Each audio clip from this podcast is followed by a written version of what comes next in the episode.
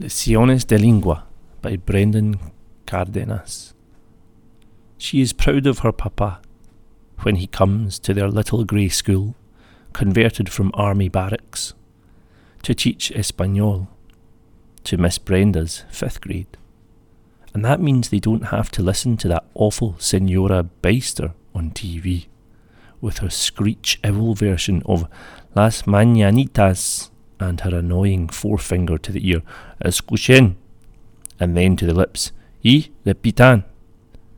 He teaches them to order Coca Cola en el restaurant. Señor, quisiera un coca por favor. And the names of all the utensils cuchara, cuchillo, tenedor. The children look at him funny when he picks up the knife.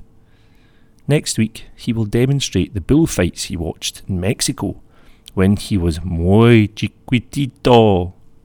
He will choose a boy to snort, stomp, charge the red cloth that Papa will snap at his side as he dodges the sharp horn strike, stabs invisible swords into the boy's hide, and makes the children laugh.